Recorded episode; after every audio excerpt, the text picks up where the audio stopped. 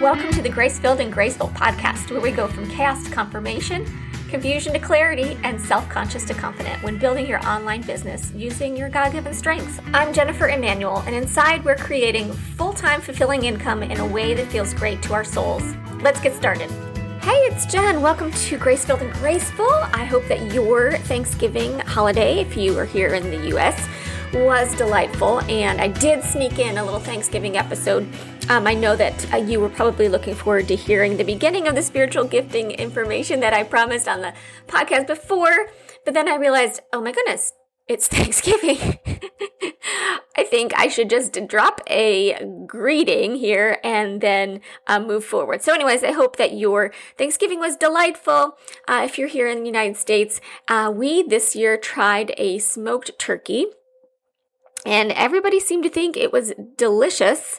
I the the jury's still out for me. Like they, it was served room temperature, which kind of was a little cold, and I'm not a big fan of cold meat.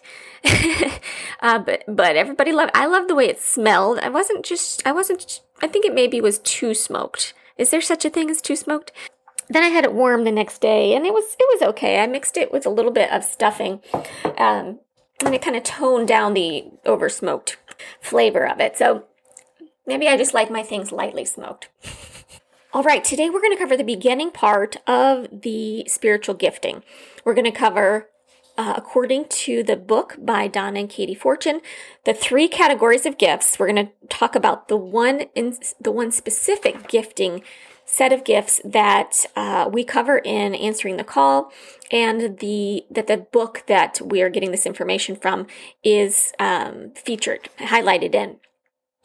We're going to talk about a little bit about how each of the per- people with the individual gifts actually sees the world and how uh, there are while each gift is of equal value there are different percentages a different makeup of people with specific gifts. We'll cover the definitions and the needs met by each of the gifts along with what each gift does with the body. And speaking of the body, we will wrap up with if you imagine the whole of percentages, 100%, what each of the different gifts represent in an actual physical person's body. Before we get started with that, though, I want to welcome a couple of new folks to the podcast. I went back and took a look at the podcast's uh, location. So if this is the first time that you have uh, been on a podcast, know that you come back next week and you're going to be able to um, hear your area of the world mentioned we have some new people that joined us over the last couple of weeks. We have Clawson, Michigan, Dallas, Texas, Brentwood, California, um, Clarkston, Michigan, Chicago, Illinois. Welcome, Chicago, and uh, a new a new uh, country, a new city that has never joined us before. So welcome, Carlisle, Cumbria, United Kingdom. And I didn't know too much. I've heard of Carlisle, so I looked it up to learn a little bit more. And it's a city that lies in the northern English country of Cumbria, eight miles south of the Scottish border at the confluence of the rivers Eden, Caldew, and Petrel. I hope Petrel. Petteril. I hope that I pronounced that correctly. Uh, we were in Scotland for our honeymoon, and um, we've been so welcome, Carlisle. It's great to have you. Spread the word over there. We'd love to. Um, we'd love to benefit anybody that you know that um, is looking to build an online business in a way that feels genuine and great to their soul, having um, being able to use their spiritual gifting and be part of the body of Christ before we got into going through each of the spiritual gifts and their strengths and weaknesses, which is what I promised a couple of podcasts ago, um, doing just an overview of the different types of gifting, the fact that everyone has a gift, what life will look like from the eyes of the particular gift holders, um, the importance of knowing the value of each gift, the percentages of the world who um, hold the, the specific gifts, the definition of the gift, the spiritual needs met. Kind of, if you look at um, gifting as serving different parts of the body of Christ, if we were seen as like an actual physical body, what gift your what part of the body your gift would play. All right, according to this book by Don and Katie Fortune, the Discover Your God-given Your God-given Gifts book, there are three categories of gifts. There are the manifestation gifts, and the word gift in the the word gift in the Bible is the Greek word for gift, which is actually charisma. Um, it is a divine gratuity spiritual endowment, it's a free gift. So it's not something that we can earn. And according to the fortunes, I don't like the way that sounds. And according to Don and Katie Fortune, um, the command is not to try to deserve it, to, but to use the gift.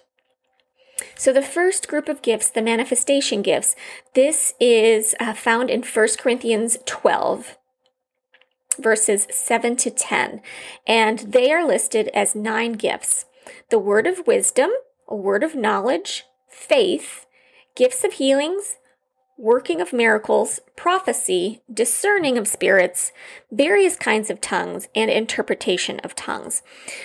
They are called the manifestation gifts because Paul used the Greek word phanerosis, meaning an exhibition, expression, or manifestation. In other words, Paul's defined these as supernatural manifestations of the Holy Spirit at work through the believer. So, supernatural, supernatural manifestations of the Holy Spirit. So, just so you know, this is a thing.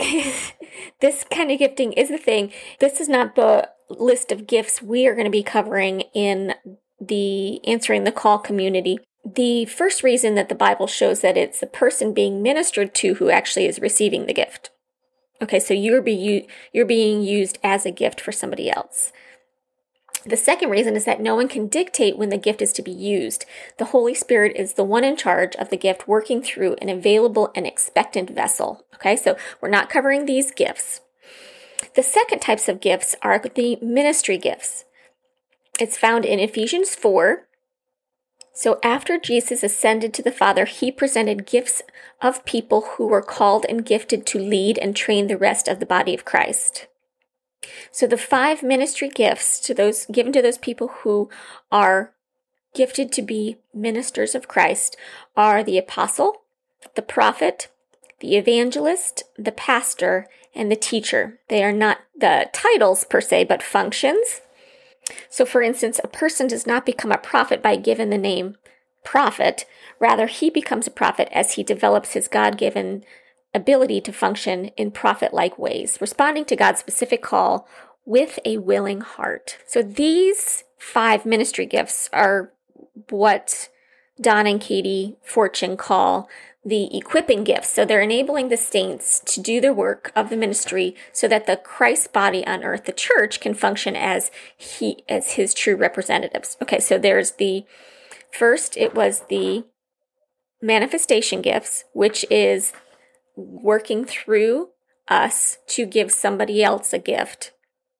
There is the ministry gifts that help those people in ministry.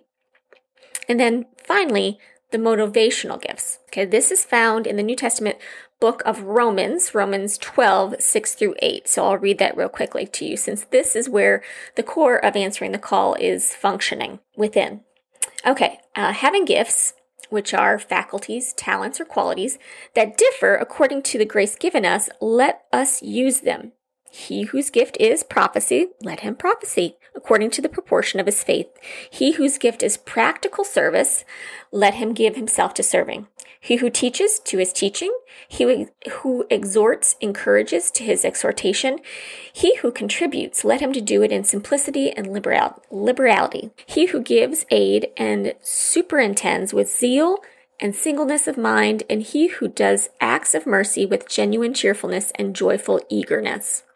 So, this set of motivational gifts are the ones that Peter was referring to when he said that we are to employ them to benefit one another. The Romans passage I just read urges us to actually use these gifts that we've been given. These are the gifts we actually possess. The gifts, according to the book, that God has built into us made part of us to be used for the benefit of others for his glory. These are the gifts that actually shape our personality. And because, because God has created us with free will, we can choose to use our motivational gifts appropriately or we can choose to neglect them or even abuse them. So breaking down the motivational gifts. Number one is perceiver, one who clearly perceives the will of God.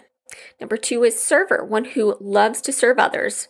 Number three is teacher, the one who loves to research and communicate truth. Number four, exhorter. This is the person that loves to encourage others to live a victorious life. They're extremely positive. And then number five is the giver, the one who loves to give their time, their talent, their energy, and means to benefit others. And the one who loves to give time, talent, energy, and means to benefit others and advance the gospel. Another word would be contributor. Number six is administrator, those who love to organize, lead, or direct. Another word could be facilitator or leader. And then finally, compassion person, one who shows compassion, love, and care to those in need. Wrapping up the idea of motivational gifts, they are one of two things. They're either helping or serving, or they're administrations. And finally, taking in context the passage that I read, there's another uh, passage in scripture that calls on these particular motivational gifts in 1 Corinthians 12 28 through 30.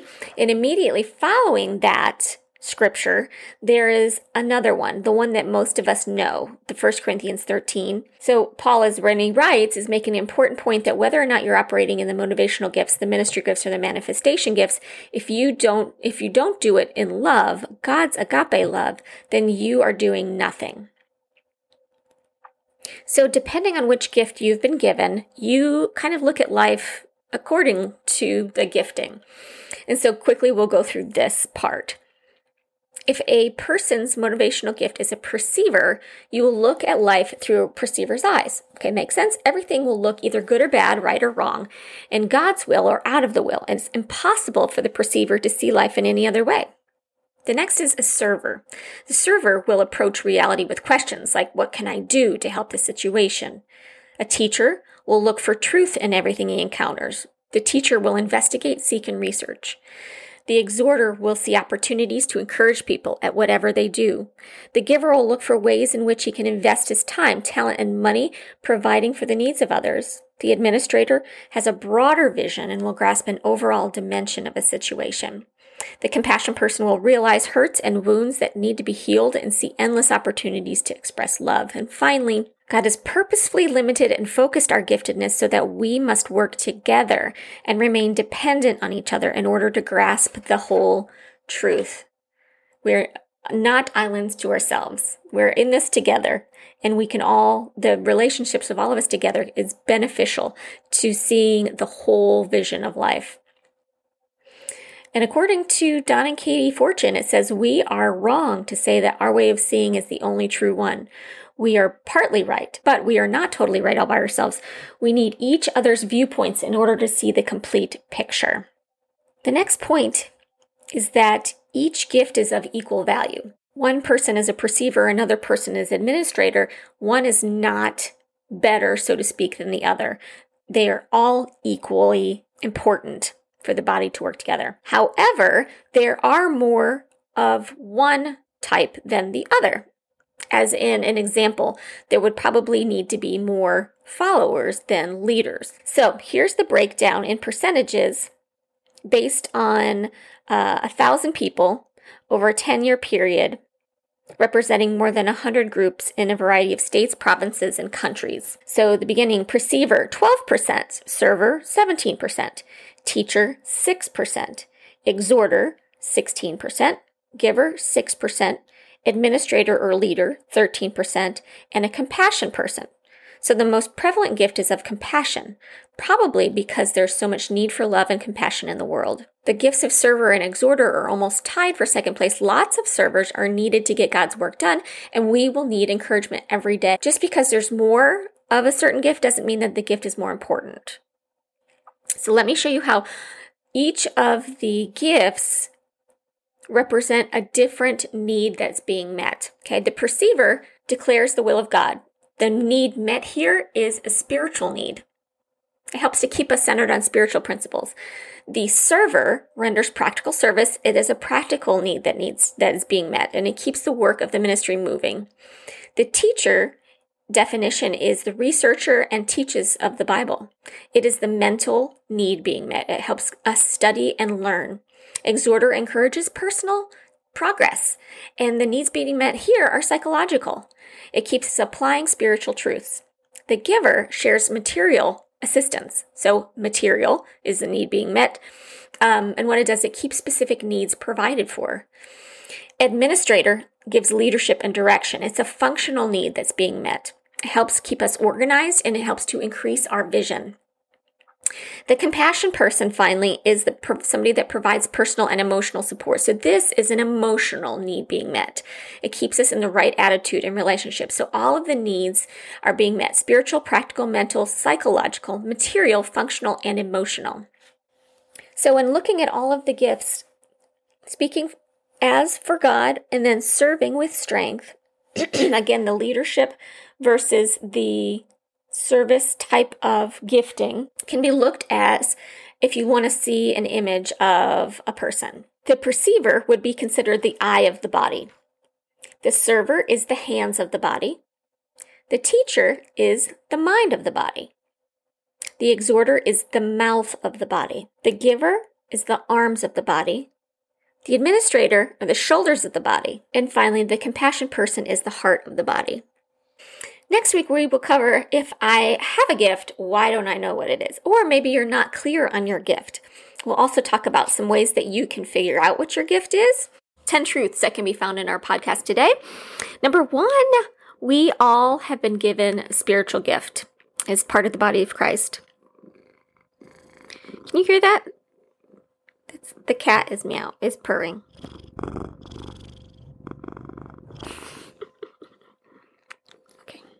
There are three types of gifting manifestation gifts, the ministry gifts, and the motivational gifts. There are seven motivational gifts, and that is what we cover in, um, in the Answering the Call program.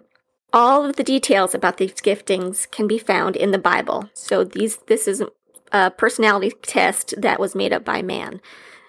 Our spiritual motivational gifts can be seen from the time that we are are young. The motivational gifts can be seen from the time we're very young.